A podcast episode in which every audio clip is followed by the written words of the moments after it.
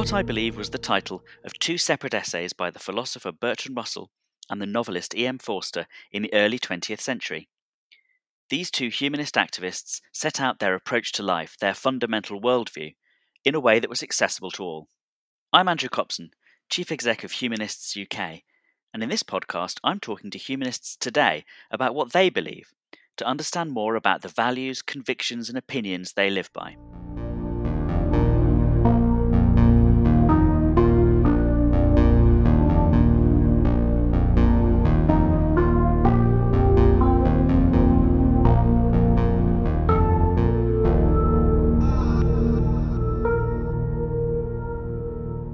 John Amaechi is an organizational psychologist, New York Times best-selling author, executive coach, and the chief executive of APS Limited, an organization specializing in creating high-performance workplace cultures. In addition to being a board advisor for several FTSE 100 organizations, he is the non-executive director of the NHS Trust and was also the first Briton to have a career in the NBA. John is a chartered scientist, a chartered fellow of the CIPD, and a fellow of the Royal Society for Public Health, and in 2011 was awarded an OBE. Most importantly, He's a patron of Humanists UK. Thank you, John Amaechi, for joining us on What I Believe. Thank you. I thought we'd start with a concept that's obviously very important to you. Um, it's the theme of your latest book, and that's leadership. Why is it that you've dedicated so much of your time recently to thinking about, writing about, and talking about this idea, leadership? Because the paucity of leadership is leading to death. It's it's no longer just one of those things where people love to talk about good to great. But this is no longer a case where simply people's lives will be enhanced if leadership exists. That is also true. But we are currently in the midst of a global pandemic. We're in the midst of, of fa- the rise of fascism and nationalism. And people are dying because of that. Decisions are being made of such consequence on a global, uh, national, local level that are having consequences that lead to death. That's what leadership is supposed to do. At the very least, it's supposed to stop death. So, what do you attribute the, the failure of leadership to, or the lack of leadership? Which, which, is it? I'm not sure. Is it a failure, or a, is it bad leadership, or no leadership? I, I don't know that there's a subs. That I think there might be a case for bad leadership is worse than no leadership. At okay. least when there's no leadership, one would expect a set of negative outcomes to follow from that when you have people who are literally named leaders of entire organizations, charities, countries, one would expect better. Uh, what do you put it down to? To this is one of those things where I want to go into a deep diatribe about this, but I think the problem is that in my book I talk about there being nuance to this, and there is nuance. So take this with a pinch of the nuance salt when I say it is because leadership is effortful and the rewards are long term, not tomorrow. And people are tuned and it isn't anything to do with bloody social media or the or technology. It's just human beings are lazy and we are tuned to do the thing that gains us the greatest personal gratification with the least possible effort. And if one can tussle one's hair and spout a Latin phrase and become elected that is more substantive and certainly simpler for that individual than to really think about complex answers to problems that are multidimensional that will mean that the people around you will challenge you more. So it's as much about the motivations of people who are taking on leadership positions as it is about our low expectations of them, is it? Is it more about their motivations? I mean, hmm. is, is your idea that, um, it, well, let's, if you think about it, uh, how would you solve this problem? I suppose is the question that might reveal your views on this. How would you solve the problem? Would you solve the problem by expecting people who are leaders to be better, or would you solve the problem by trying to increase the expectations of other people of their leaders? I don't think you can tell a, a, jaded population whose experience has been driven by poor leadership that they have to, in order to get better leadership, suspend their disbelief of what they have seen and experienced and wish better leadership upon themselves. We are, we are not in Peter Pan here. Mm. I think we have to demand better leaders and better leadership. It, and, and Susan Michie, who's, I think, amazing, She's a psychologist, and I think she's kind of the mother of behavior change. I, I talk about her in the book, actually. She talks about behavior change, whether it be about leadership or anything else, or dieting, is a function of knowledge, it's a function of capability, skills, and tools.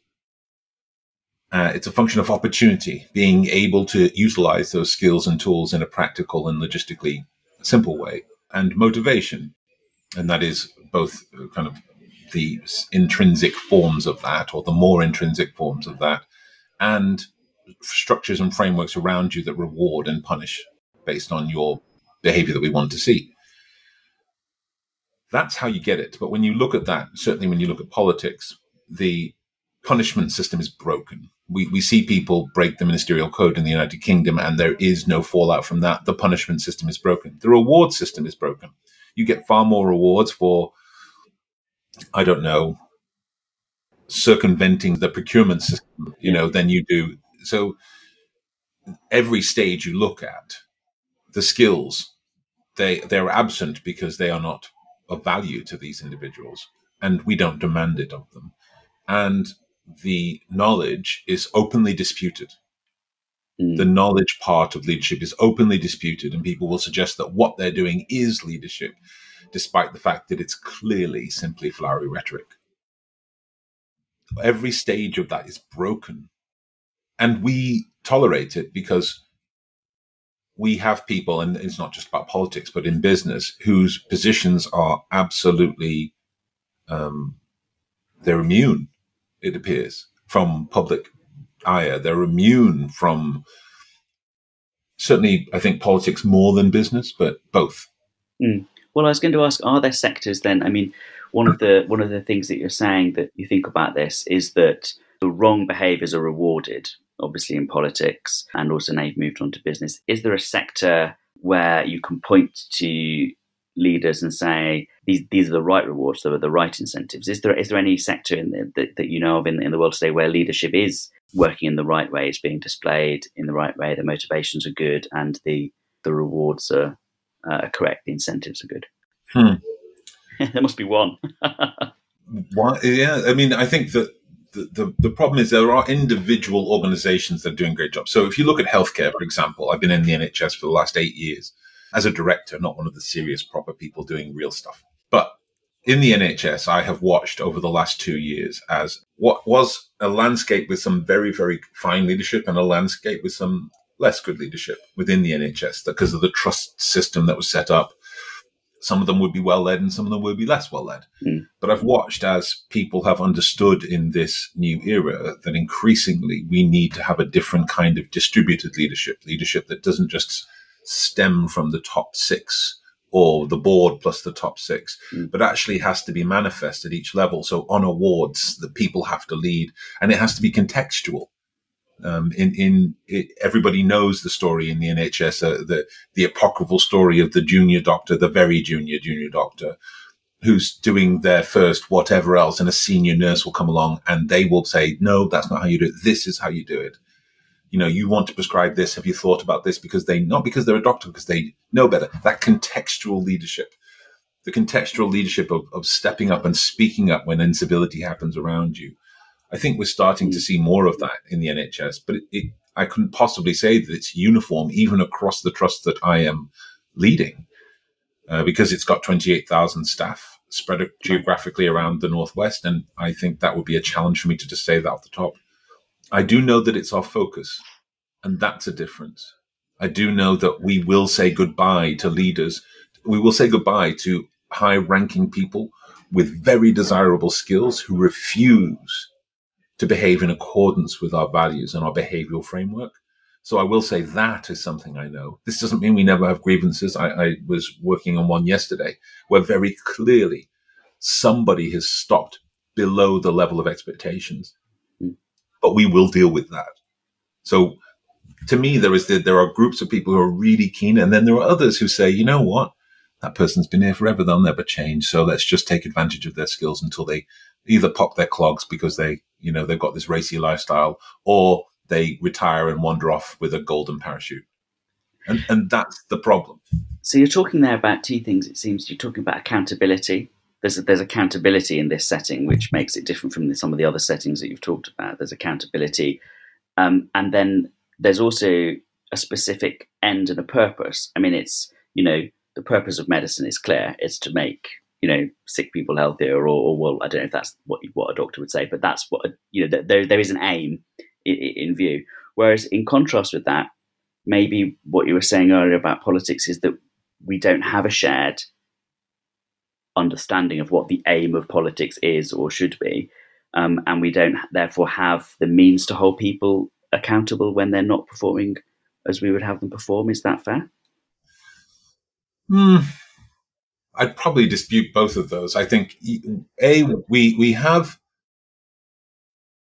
surely the job of politicians as mm-hmm. singular individuals is to be representatives of their people. That doesn't mean to parrot what everybody in their constituency says, but it does mean to think about what behaviors, what decisions will act to the betterment of the vast majority, the thriving of the majority of their organizations, and how, for those who are not going to thrive, can they enable that, facilitate it. I know that's complex and it's not like a sweet mission statement packaged up. But we can tell when people work towards that and work against it. We, we can tell when, when in stuff that people broadly don't care about, especially when it comes to things like disability. But we could tell when we put in a new system of judgment, which is what it was, of people with disabilities, that there would be consequences to that. We could absolutely tell that people with disabilities would be terrified at showing what they're able and capable of doing because somebody who doesn't understand them would think that they were skiver uh, and think that they should have their benefits taken away. These are these are easy things to understand the consequences if you look outside of your bubble. In terms of holding them to account, voting is supposed to hold people to account. It's supposed to. But two party systems are always going to be challenging in that because it's hard to tell the difference sometimes. I agree with you when you say that um, it's also my belief that politics should be about the you know increasing of human welfare and fulfillment and and the um, allowing people to thrive and, and, and doing the things that will allow them to thrive. But I don't know if that is what everyone thinks politics is. I don't think everyone goes to the ballot box thinking, right, my, my job now is to select the politicians who I think are most likely to lead to social welfare and fulfillment and, and thriving. Yep, agreed. I don't know that they, they all, everybody needs to have a shared understanding of that. I think that the politicians need to have a shared understanding of that. If you elect me because like, you think I'm going to, um, I mean, I'm unelectable personally, but if you elected me as a as a, as a person who, because you thought I would make your your tax bill as a rich person, your tax bill would be low. So I know a number of people. I, I I'm deeply privileged. I always think it's important that I mention this. Deeply, deeply privileged. I'm talking to you from a penthouse in Covent Garden. I, I am the only black person who lives in Covent Garden, but um, I, I'm deeply privileged. But I would never vote for somebody who came to me and said, "If you vote for me, your personal taxes will go down," because I know the absolute necessary and indisputable consequences for that with for people less privileged than I. I, I look at my tax bill and I would like it to be smaller, and at the same time, every time I think that, I, my mind gives me a wonderful punch inside my head. I'm surprised I don't have nosebleeds because it just makes me, it helps me to realize, no, no, no, no, no. You know what's more important than that? How about updating the books? In schools in urban areas? How about making sure that rural areas get bloody internet at more than 16 MPS, right? That's more important. All of that is more important. This is not largesse. I'm not like a wonderful person. I'm about to go on holiday to Mykonos, and I hope, and spend a lot of money sitting on a very lovely beach with my friends. There is enough, you know. There is enough for everybody. There is enough for everybody as long as we don't think that it's necessary for plutocrats to have their own rocket ships.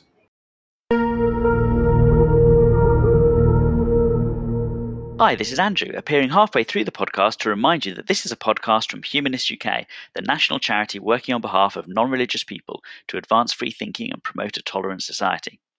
If you'd like to support the podcast or find out more about the humanist approach to life, Humanist UK, or the work that we do, you can find out more at the Humanist UK website, humanists.uk. And if you like what you see, please consider giving us your support or joining as a member. So these are your political and social values. They're uh, equalitarian, they're about providing for people in the ways that you've described. Where do they come from for you? What, what are the roots of these commitments? Are these things that you grew up with, or are these things that you've come to through your life experience or through, through your professional life in psychology? How do, how do these things come together for you as your values? I, I know that, you know, being a humanistic psychologist has something to do with it. Um, humanism uh, uh, uh, I went the American School of Humanism, as we were talking about before we started recording. The American School of Humanism, which is I was in San Diego for my postgrad, and there was this huge emphasis on incongruence and congruence.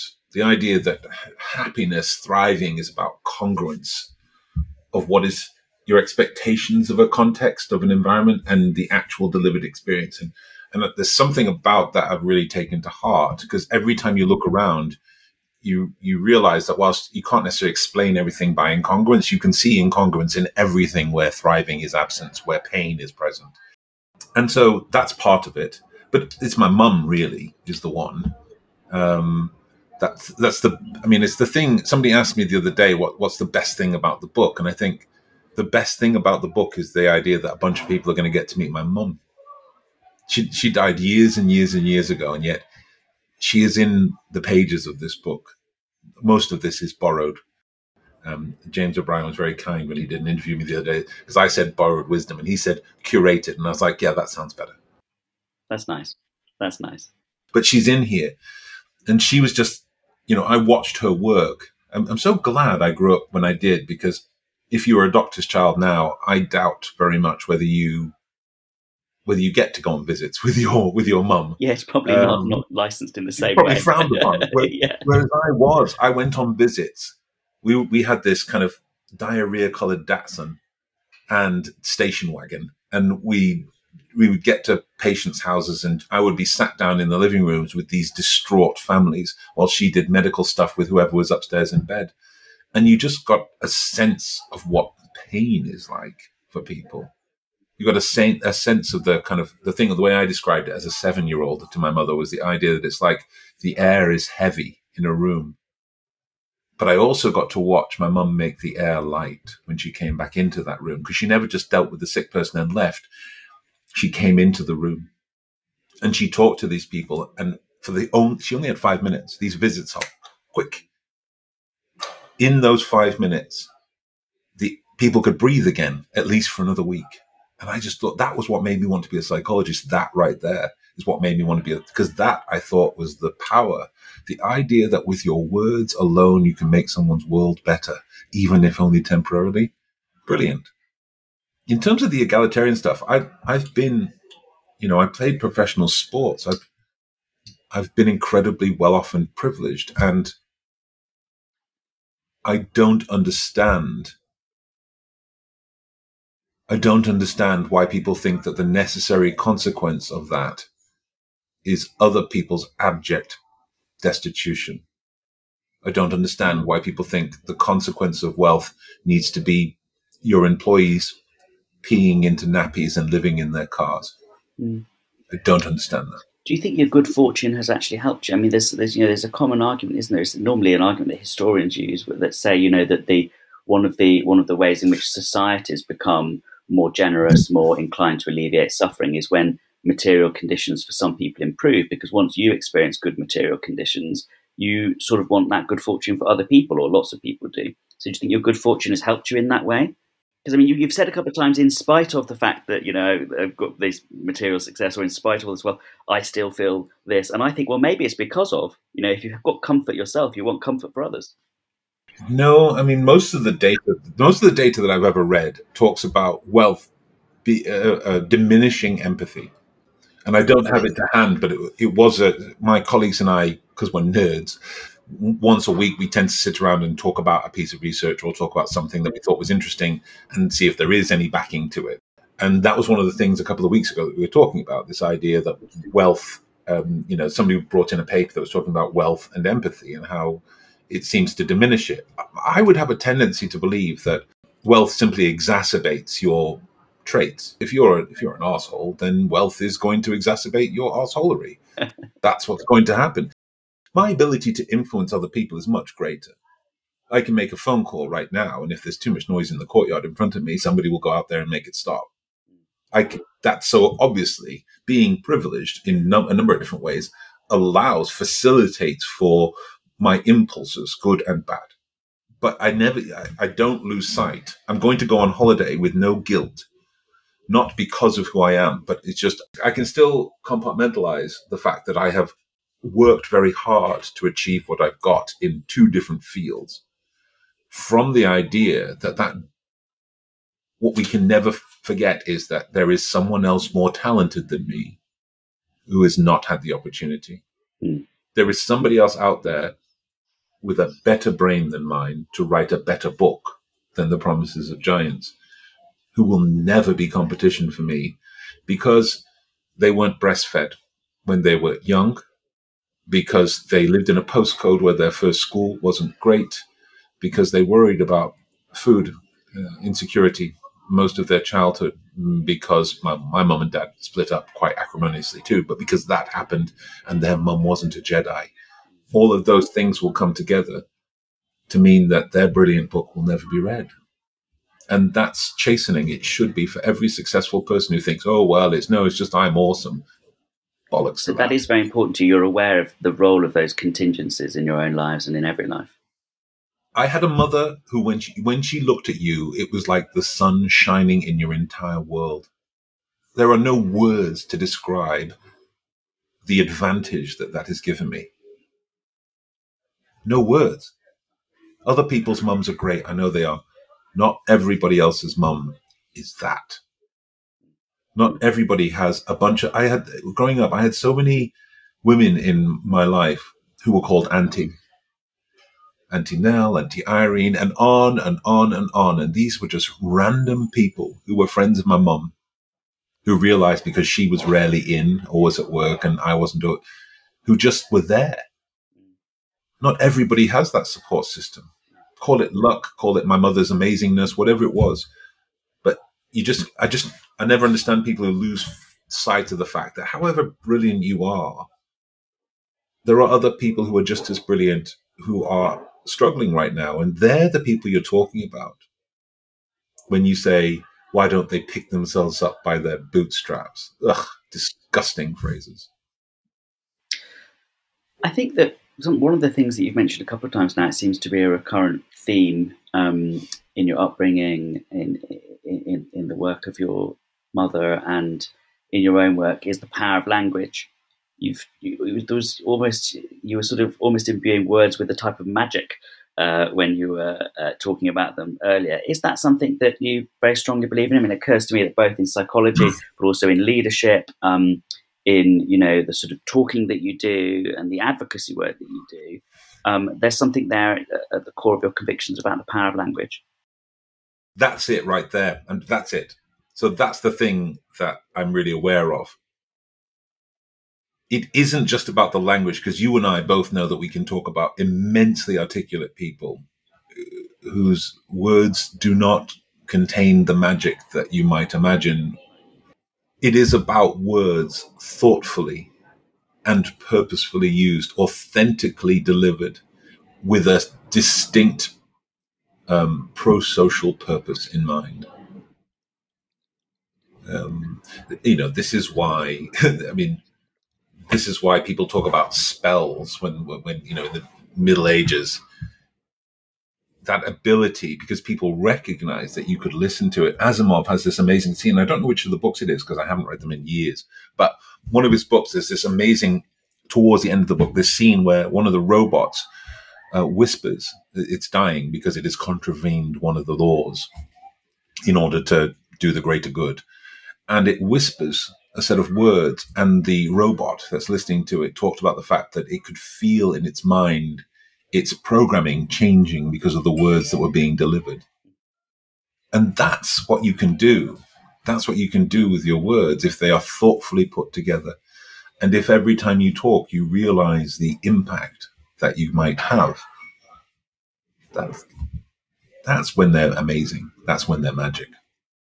I found a lot of um, your videos online as I've been looking at them recently in, in, in, past months. And we spoke just before we came on about the one um, about white privilege, which I've shown to a lot of people um, mm-hmm. and have seen the sort of light bulb moment uh, when something that was a, a, scary concept, a threatening concept, a, a phrase that um, undermined their sense of self and put them on, you know, fight and flight sort of mode seen them relax into it and think, oh, I see now, you know, uh, what this is uh, about. And that's the sort of thing you're talking about, I suppose, when you're talking about words, the power of words, but also they're having a, a purpose, a social purpose and a deliberate purpose. That's something that you really believe in for, for your for yourself. Is that part of your personal mission?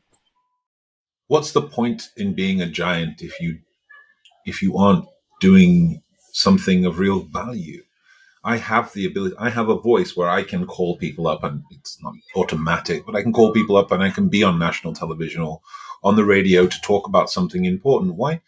With that power to do nothing but self aggrandize. And that happens in the process, right? I mean, people, that will happen. People might hear me and want to buy the book, and that's fantastic. I, I love for that to happen. But what's the point? Uh, you know, I, my job is to um, be the heat shield for people who are under assault unnecessarily because I can take it.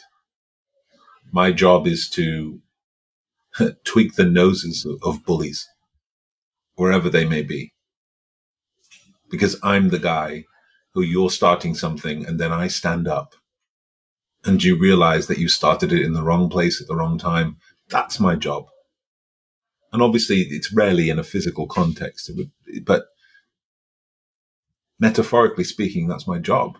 Mm. Has that given your that that that has given you a sense of purpose? Is that the, the purpose of your life right now? My purpose is to enhance thriving. That's human thriving. My my job is to especially in the workplace, APS intelligence, our job is to help workplaces enable their people to thrive through disruption. And that doesn't mean snowflake stuff. It means to help leaders challenge and support their people in equal measure, promise to stretch them beyond what they thought they were possible or capable of, but never break them to promise to look at people no matter their similarity or dissimilarity with the same view of their potential and promise. And all of this, not just in order to be nice, which is a word that I hate, and you'll read that in the book if you if you do. I look forward to um, it. It is it is in order to thrive and win, because that's what I'm about. I want to win, but I do think there's this weird, toxic zero sum game where in order for me to win, someone else must die. And you reject that idea. You reject that idea completely. Yeah. Yeah. You know, right now, we're, we're off in August. It's not because we had no work to do. It's because we looked as an exco, not just me.